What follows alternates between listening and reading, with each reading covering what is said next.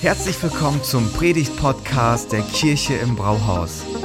Wir als Kirche lieben das Leben und wir hoffen, dass dich diese Predigt dazu inspiriert, dein bestes Leben zu leben. Viel Spaß beim Zuhören.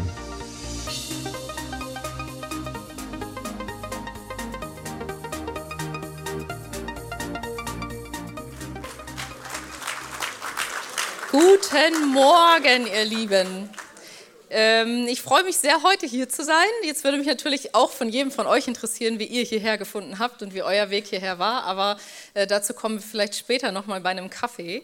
Ähm, du bist heute hier und wir werden uns anschauen, was es mit der Mission unserer Kirche so auf sich hat. Die letzten zwei Sonntage ist Thomas da schon voll reingegangen was unsere Mission ist. Dort haben wir es auch für alle an die Wand gestrahlt oder ähm, auch gleich hinter mir.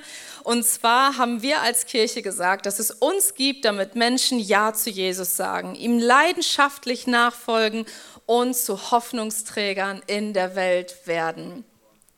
So, äh, zu den ersten zwei Punkten hat Thomas uns die letzten Sonntage schon mit reingenommen. Wenn du nicht dabei warst, hörst dir unbedingt nochmal an, es lohnt sich wirklich. Am ersten Sonntag haben wir gehört, dass wir uns eins mit der Mission von Jesus machen. Jesus ist gekommen, zu suchen und zu retten, was verloren ist. Und Thomas hat uns so gut gezeigt, dass die Ernte reif ist, dass da eine Dringlichkeit in dem Auftrag liegt, den wir haben dass wir uns auf einer Rettungsmission befinden, um Menschen auf den Weg mit Jesus zu helfen. Und letzten Sonntag durften wir dann hören, auf welche Art und Weise wir das machen wollen. Wir wollen leidenschaftlich nachfolgen. Weil Jesus uns gerufen hat, wollen wir leidenschaftlich in seiner Nachfolge unterwegs sein. Wir wollen ihm immer ähnlicher werden und ihm erlauben, unser Leben zu formen. So, und damit kommen wir zum letzten Punkt. Hoffnungsträger in der Welt werden. Und bevor wir da einsteigen, bete ich noch einmal ganz kurz mit uns.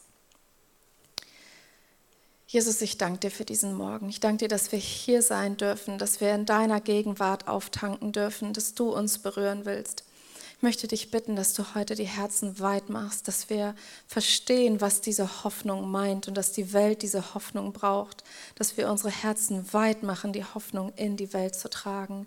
Also komm mit deinem Heiligen Geist und rühre die Herzen an. In deinem Namen. Amen. So, also, ich hatte mal eine recht äh, turbulente Phase in meinem Leben, wo die drei kleinen Kinder sehr klein waren. Ähm, mein Mann viel auf dem Bau war und unser Haus gebaut hat und ich echt fertig war mit den schlaflosen Nächten. Und ich hatte keine Zeit, in Menschen zu investieren oder in Freundschaften. Und wenn es sonntags an die Kirche ging, ähm, an die, Entschuldigung, ähm, so, äh, und in Menschen zu investieren. So, und dann steht auf einmal eines Tages eine Freundin vor meiner Tür klingelt, hält ein riesiges Tablett in der Hand mit lauter kleinen Geschenken drauf und sagt, hey Sarah, weißt du was? Ich habe dich gesehen. Ich weiß, was du leistest. Und jedes Jahr schenke ich einem ganz besonderen Menschen einen selbstgemachten Adventskalender. Und dieses Jahr bist du dran. Ich wollte dir einfach nur eine Freude machen, einfach weil du wichtig bist. Ich habe dich lieb und ich will nichts dafür zurück das hat mich total von den Socken gehauen. Damit habe ich nicht gerechnet. Sowas war mir vorher noch niemals passiert. Und es war komplett egal, was in diesen Päckchen drin war. Ich habe mich den ganzen Dezember über total besonders und geliebt gefühlt. Und gleichzeitig habe ich die ganze Zeit überlegt, was kann ich jetzt machen? Wie könnte meine Reaktion auf diese wunderbare Geste sein? Ähm, was schenke ich ihr? Oder lade ich sie zum Essen ein? Nee, sie wollte ja nichts dafür zurückhaben.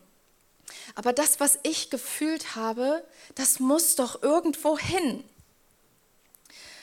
Ja, ich habe in dem Dezember ungefähr jedem davon erzählt. Und ich habe den Kalender so in meiner Wohnung platziert, dass jeder ihn sehen musste, der reingekommen ist. Aber irgendwie wollte ich noch mehr. Und am Ende habe ich mich dafür entschieden, dass ich diese Geste weiterleben werde. Diese tolle Idee mache ich jetzt auch jedes Jahr. Ähm, weil, und ich möchte mich auch immer wieder daran erinnern, was es mir bedeutet hat, als das jemand für mich gemacht hat. Also bete ich seit vier Jahren, jeden November, Jesus, wer braucht es gesehen zu werden? Wer hatte ein besonders hartes Jahr? Wer braucht deine Liebe? Und ich kann euch sagen, die Reaktionen der Frauen, denen ich die Kalender bringe, sind glatt noch schöner, als selber einen zu bekommen. Warum erzähle ich euch das? Ich hatte was erlebt, was mich so sehr bewegt hat, was so viel Licht in mein Leben gebracht hat, dass ich es unbedingt weitergeben wollte. Egal wie stressig mein Alltag ist, irgendwie kriege ich es hin, diese ein bis zwei Kalender fertig zu machen. Egal welcher Sturm um mich tobt, diese Tradition mit dem Kalender lebt weiter. Ich will unbedingt, unbedingt, dass andere Menschen das auch erleben dürfen. Aber was haben wir als Christen eigentlich zu geben? Wir haben das für uns so formuliert als Kirche, dass wir gesagt haben, wir wollen Hoffnungsträger in der Welt sein. Mit Jesus verbunden tragen wir eine lebendige Hoffnung in uns, wo wir nicht anders können, als sie in die Welt rauszutragen. Und genau um diese Hoffnung soll es heute gehen. Und um da ein bisschen tiefer einzusteigen, habe ich uns mal drei Punkte mitgebracht, um das ein bisschen zu verdeutlichen. Wir starten mit dem Punkt lebendige Hoffnung damit wir so ein bisschen dieses Feeling kriegen, was es mit dieser lebendigen Hoffnung auf sich hat, gehen wir an den Start zu den ersten Christen. Okay, die waren mit Jesus unterwegs, haben ihn erlebt und diese Hoffnung ist für sie so lebendig geworden, dass sie jedem davon erzählen wollten. Also die ersten Gemeinden, die ersten Kirchen, die ersten Gemeinschaften sind am Entstehen. Die Leute folgen Jesus nach. Sie sind so begeistert von diesem Jesus. Sie sehen seine Wunder. Sie hören, wie er mit Vollmacht predigt. Sie sind so richtig on fire. Sie sind hier oben mit Jesus. Und dann seine Kreuzigung. Momente der totalen Hoffnungslosigkeit. Wie kann es jetzt weitergehen? Jesus ist tot. Was kommt jetzt? Und dann seine Auferstehung. Puh, Jesus ist wieder bei uns und sie freuen sich und sind weiter mit ihm unterwegs. Und dann kündigt er an, dass er doch gehen wird und dass seine Himmelfahrt bevorsteht. Aber bevor er geht, gibt er ihnen eine klare Anweisung. Ihr braucht euch nicht zu fürchten, wenn ich weg bin weil ihr werdet Kraft aus der Höhe empfangen. Ihr werdet meinen Heiligen Geist empfangen, der euch befähigen wird, auch ohne mich hier auf der Erde unterwegs zu sein.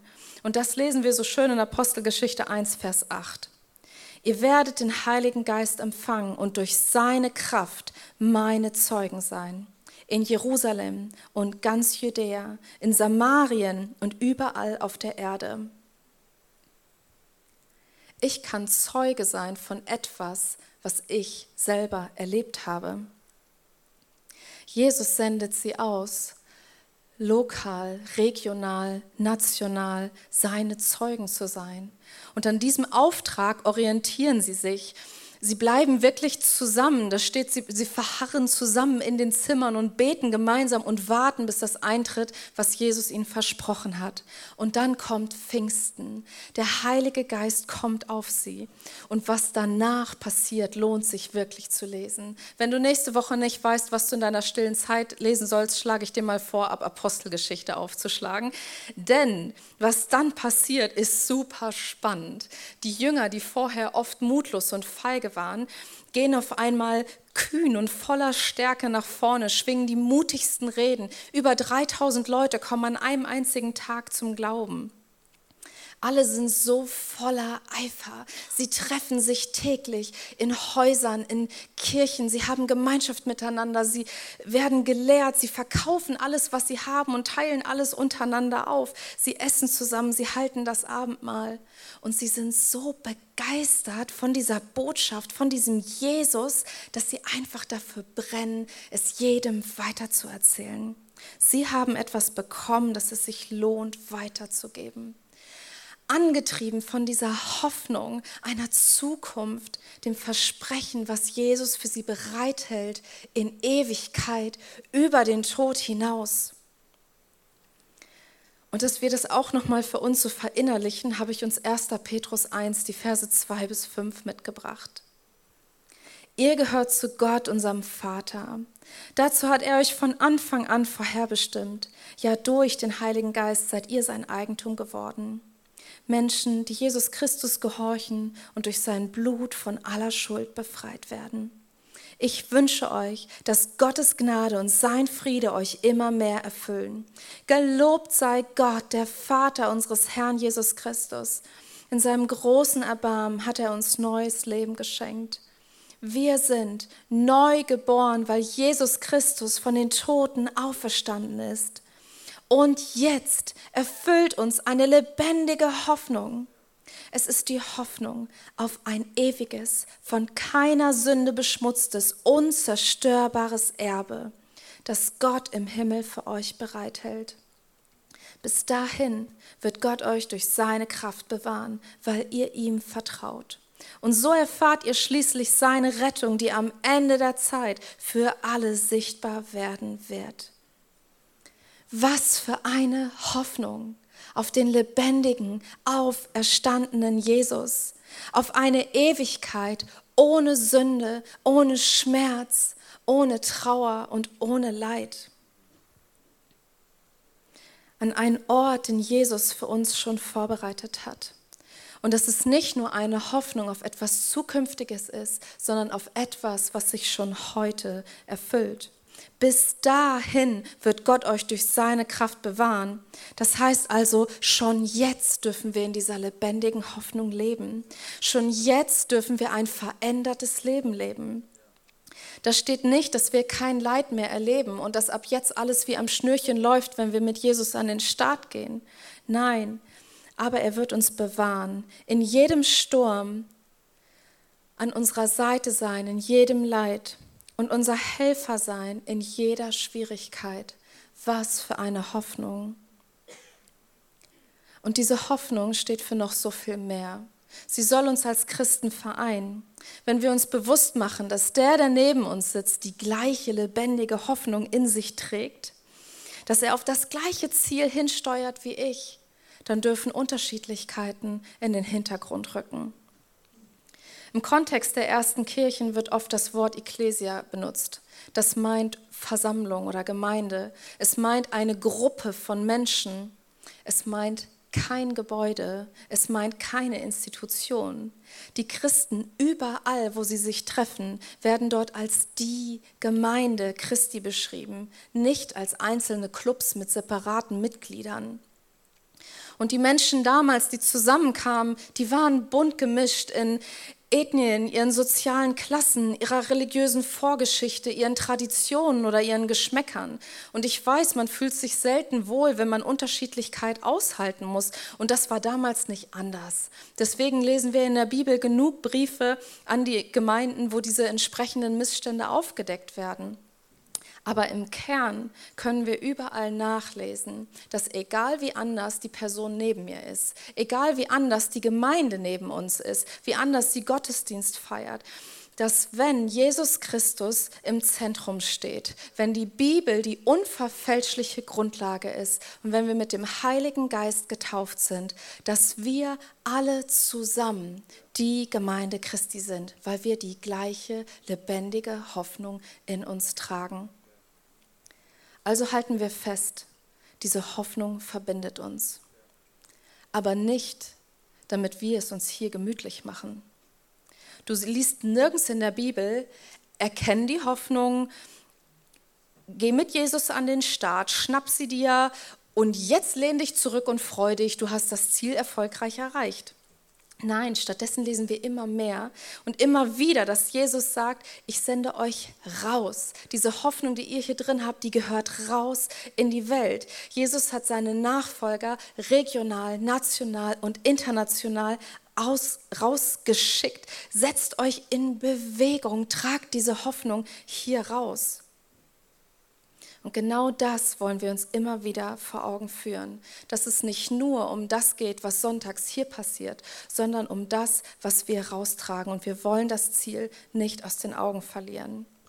Wir wollen nicht nur hier drin Hoffnung haben, sondern wir wollen Hoffnung bringen.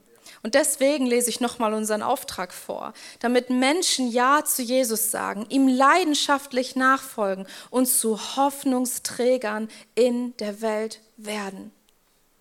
Wenn wir also sagen, dass wir die Hoffnung in uns tragen und wir uns hier zusammentreffen, dann ist es naheliegend zu sagen, dass die Kirche ein Ort der Hoffnung ist. Und das gucken wir uns mal bei Punkt 2 genauer an. Ich war die letzten Wochen viel unterwegs, weil mein Arbeitgeber mich an verschiedene Standorte geschickt hatte in Deutschland. Und interessant für mich zu sehen war, dass wenn man in die Produktionshallen reinkommt, man ziemlich schnell ein Gefühl für die, die Stimmung oder für das Klima kriegt, was dort herrscht. Und überall war es so oder so ähnlich, wie ich es kannte. Es war eben Arbeit. Und dann kam ich an einen Standort, der ab der ersten Begegnung anders war.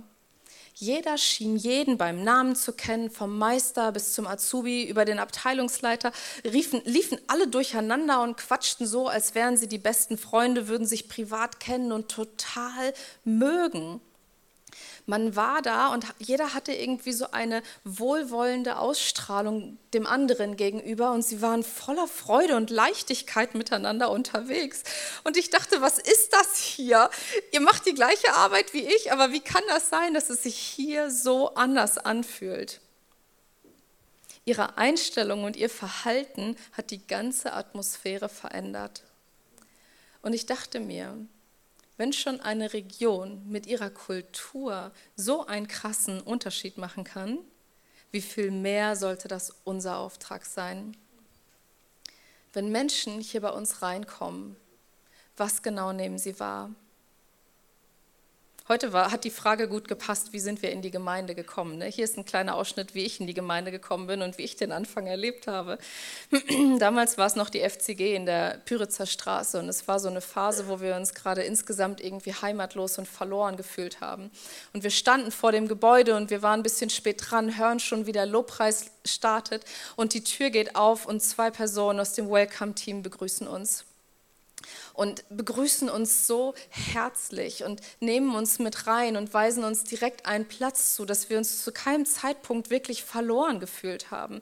Und nach dem Gottesdienst kommen sie wieder auf uns zu und bleiben an uns dran, laden uns danach zu sich zu Hause zum Essen ein.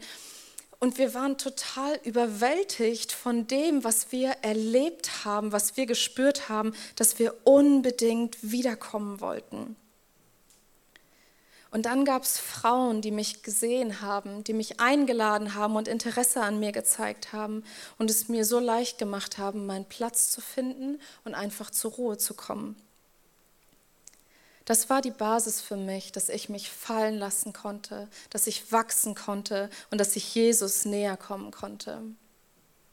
Oder als wir unseren Postboten beim Community Sunday mit hatten, war er so überwältigt davon, wie wir zusammen essen und zusammen Gemeinschaft haben, dass er gesagt hat, Sarah, sag mir, wenn wieder Community Sunday ist, dann will ich unbedingt wieder mitkommen.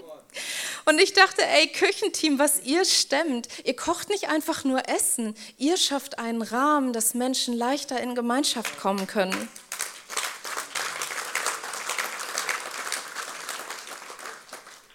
Oder wenn ich an Next Steps denke, wenn du hier sonntags sitzt und dich irgendwie orientierungslos fühlst und nicht weißt, wohin mit dir, dann ist direkt nach dem Gottesdienst Next Steps, wo du hingehen kannst und so direkt einen Anknüpfpunkt hast. Ähm, oder wenn ich euch mal ein Beispiel bei uns von Blum erzählen darf, da gibt es Dirk. Der stellt ganz fleißig für uns jedes Mal die 50 Stühle und baut sie am Samstagabend um 23 Uhr wieder ab und kommt letzten Samstag zu mir und sagt, Sarah, kann ich eigentlich noch mehr unterstützen, als nur Stühle zu stellen? Und ich dachte, wie krass ist das denn? Dann kam das Technikteam und hat sich von sich aus für uns eine Lösung überlegt, wie wir Mikros und ähm, Bildschirme mit Liedtexten an den Start bringen können, dass wir gemeinsam auch hinten Lobpreis mit den Frauen machen können, mit so einer einfachen Technik, die selbst wir Frauen ganz alleine bedienen können. Und dafür sind wir so unfassbar dankbar, weil wisst ihr wieso? Ihr helft, dass wir den Rahmen bauen können, dass Frauen Jesus begegnen können. Beim letzten Mal hatten wir Frauen dabei, denen es einfach nicht möglich ist, sonntags in den Gottesdienst zu kommen. Und sie waren so voller Dankbarkeit, dass wir diesen Abend angeboten haben, wo wir gemeinsam Jesus groß gemacht haben. Ich könnte noch ewig die einzelnen Teams aufzählen, die hier Sonntag für Sonntag über zwei Gottesdienste den Rahmen bauen, damit Menschen Jesus begegnen können. Euer Invest macht so sehr den Unterschied. Ihr seht die Menschen, ihr nehmt sie wahr, ihr dient voller Liebe und Hingabe. Aber wisst ihr was? Den Unterschied macht auch jeder Einzelne, der hier sitzt.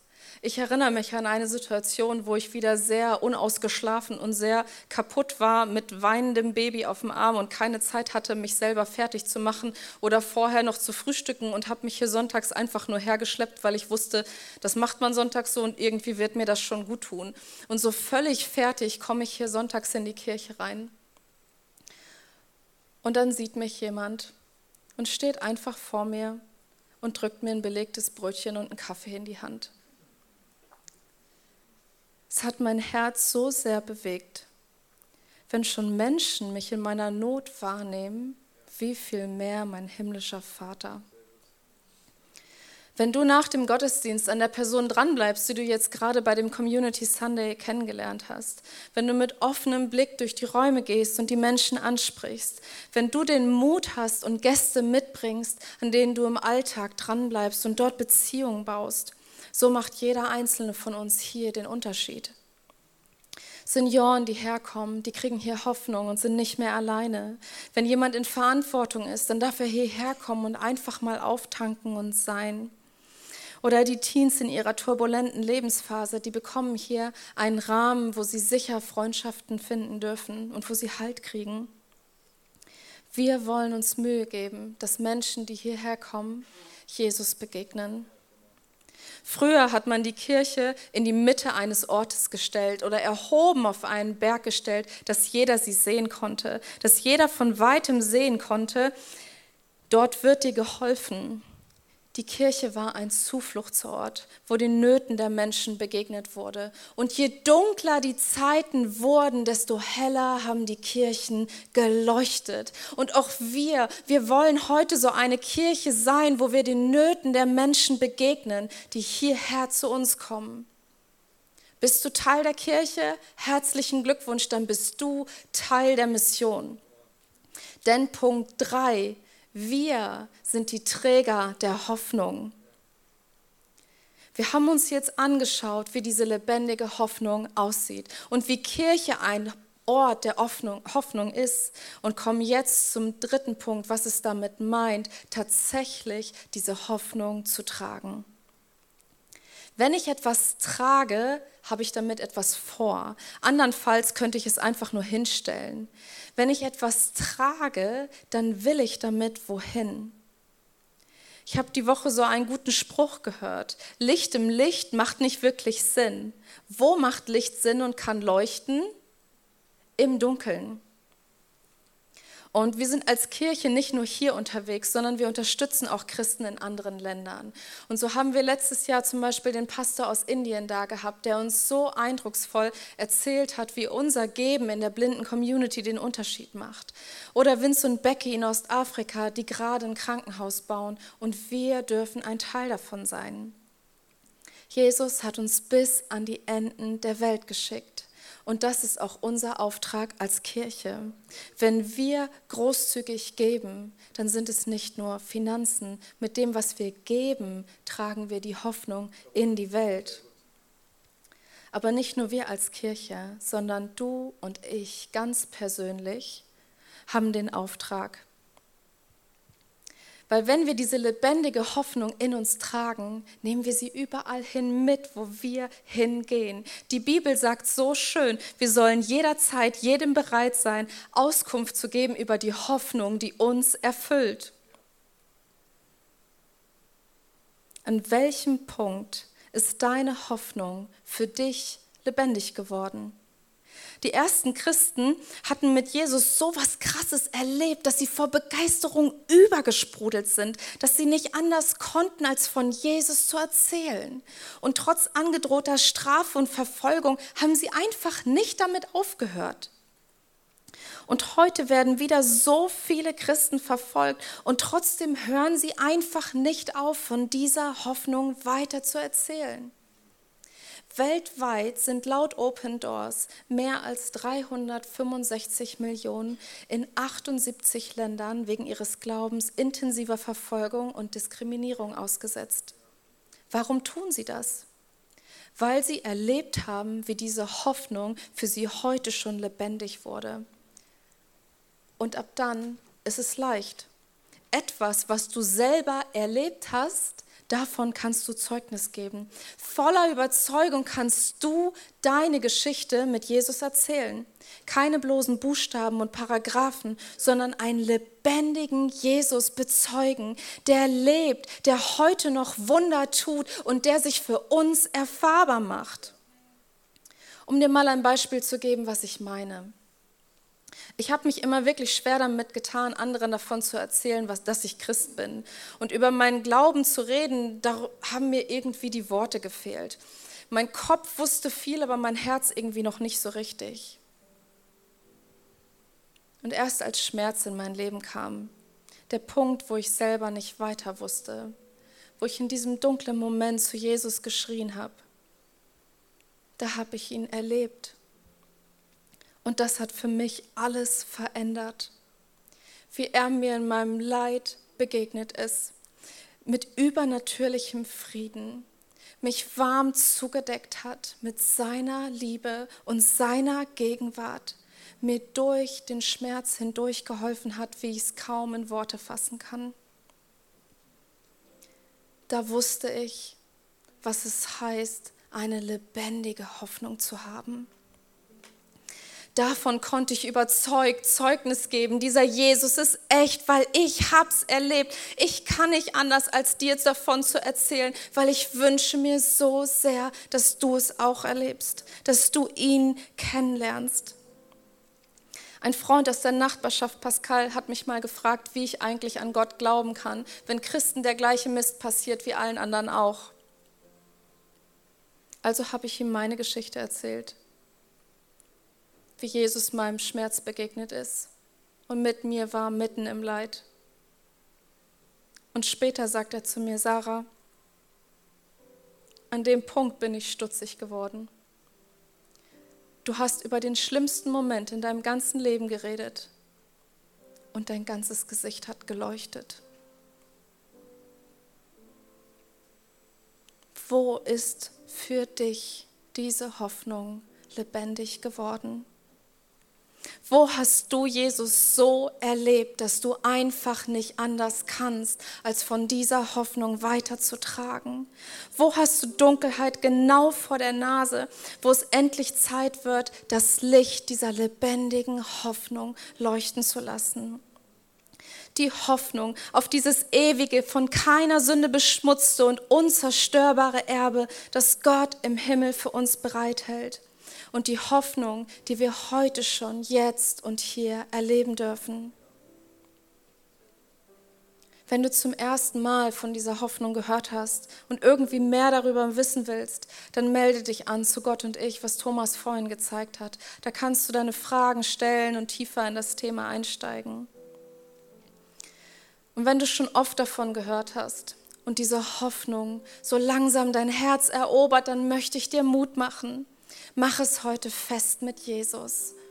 Ja, Jesus, ich möchte endlich auch diese lebendige Hoffnung in mir tragen. Ja, Jesus, ich möchte in die Dunkelheit rausgehen und dein Licht weitergeben. Ja, Jesus, ich will Hoffnungsträger sein. Lasst uns einmal aufstehen zum Gebet. Nehmt euch den Moment Zeit und geht einfach mit Jesus ins Gespräch und fragt ihn, Jesus, was darf ich weitergeben? Wovon aus meinem Leben darf ich Zeugnis geben? Fragt ihn, Jesus, wer in meinem Umfeld braucht gerade dein Licht ganz besonders? Und wenn du dabei bist, erste Schritte zu gehen, ich mache dir so sehr den Mut. Hier vorne wird gleich unser Gebetsteam gehen, stehen. Hab den Mut, geh auf sie zu und sag Jesus, ich will das. Ich will in dieser Hoffnung mit dir leben.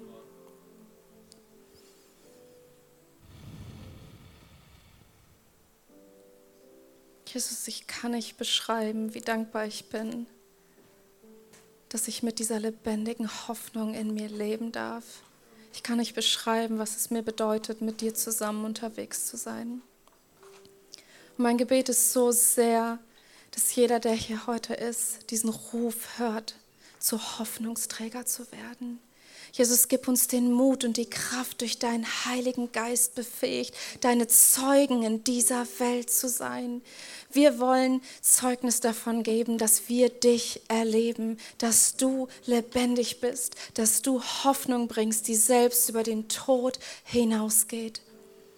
Jesus, wir danken dir von ganzem Herzen, dass du für uns ans Kreuz gegangen bist und dass du wieder auferstanden bist und den Tod ein für alle Mal besiegt hast, Jesus. Mit dieser Hoffnung, mit dieser Hoffnung wollen wir in die neue Woche gehen. In deinem Namen, Vater. Amen. Wir singen jetzt zum Abschied noch ein Lied und wir singen, der Sieg gehört dir allein.